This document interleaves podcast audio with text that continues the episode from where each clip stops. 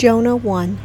The word of the Lord came to Jonah, the son of Amittai, saying, Arise, go to Nineveh, the great city, and cry against it, for their wickedness has come up before me. But Jonah rose up to flee to Tarshish from the presence of the Lord. So he went down to Joppa, found a ship which was going to Tarshish, paid the fare, and went down into it to go with them to Tarshish from the presence of the Lord. The Lord hurled a great wind on the sea, and there was a great storm on the sea, so that the ship was about to break up. Then the sailors became afraid, and every man cried to his God, and they threw the cargo which was in the ship into the sea to lighten it for them. But Jonah had gone below into the hold of the ship, lain down and fallen sound asleep.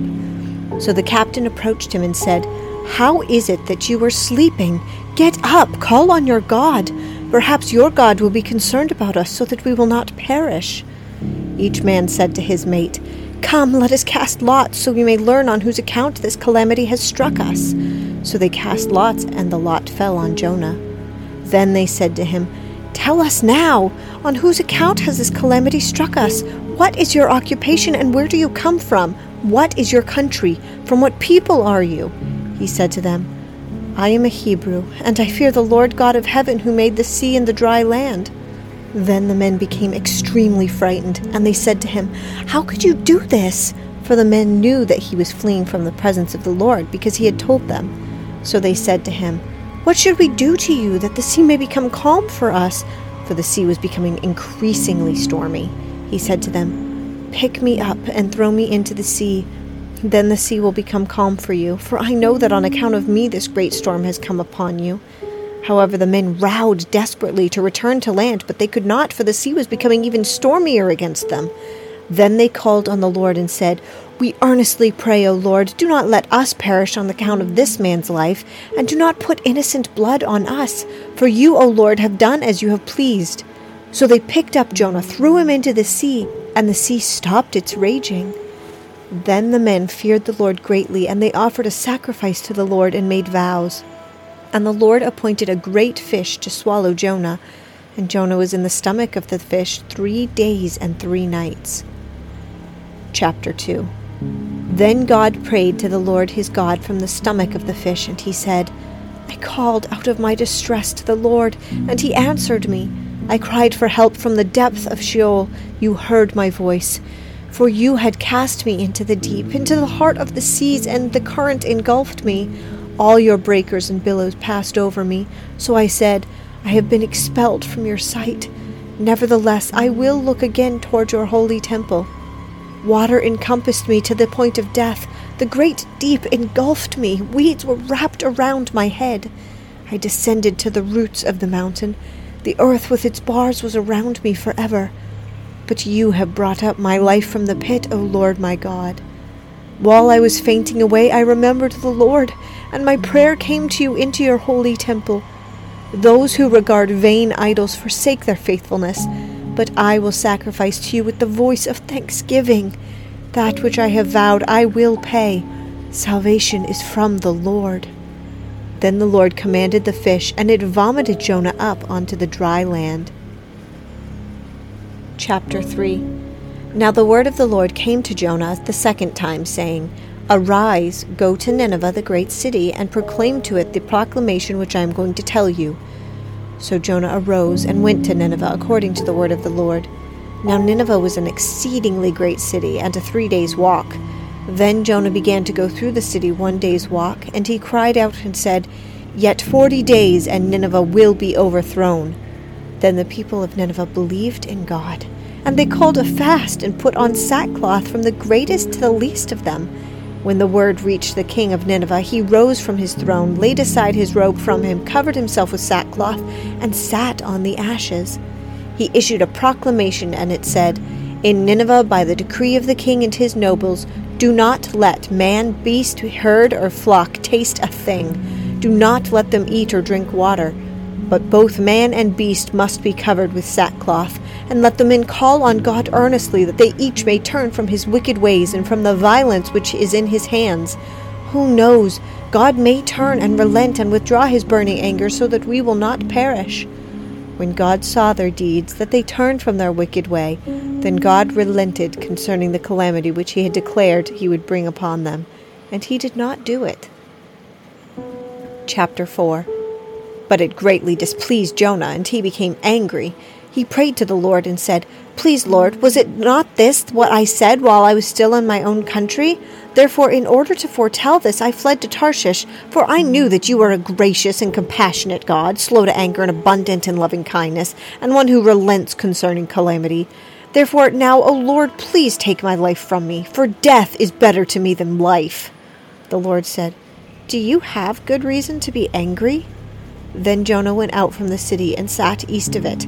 There he made a shelter for himself and sat under it in the shade until he could see what would happen in the city. So the Lord God appointed a plant, and it grew up over Jonah to be a shade over his head to deliver him from his discomfort. And Jonah was extremely happy about the plant. But God appointed a worm when dawn came the next day, and it attacked the plant, and it withered. When the sun came up, God appointed a scorching east wind, and the sun beat down on Jonah's head, so that he became faint and begged with all his soul to die, saying, Death is better to me than life. Then God said to Jonah, Do you have good reason to be angry about a plant? And he said, I have good reason to be angry, even to death. Then the Lord said, You had compassion on the plant, for which you did not work, and which you did not cause to grow, which came up overnight and perished overnight. Should I not have compassion on Nineveh, the great city in which there are more than 120,000 persons who do not know the difference between their right and left hand, as well as many animals? Matthew 11.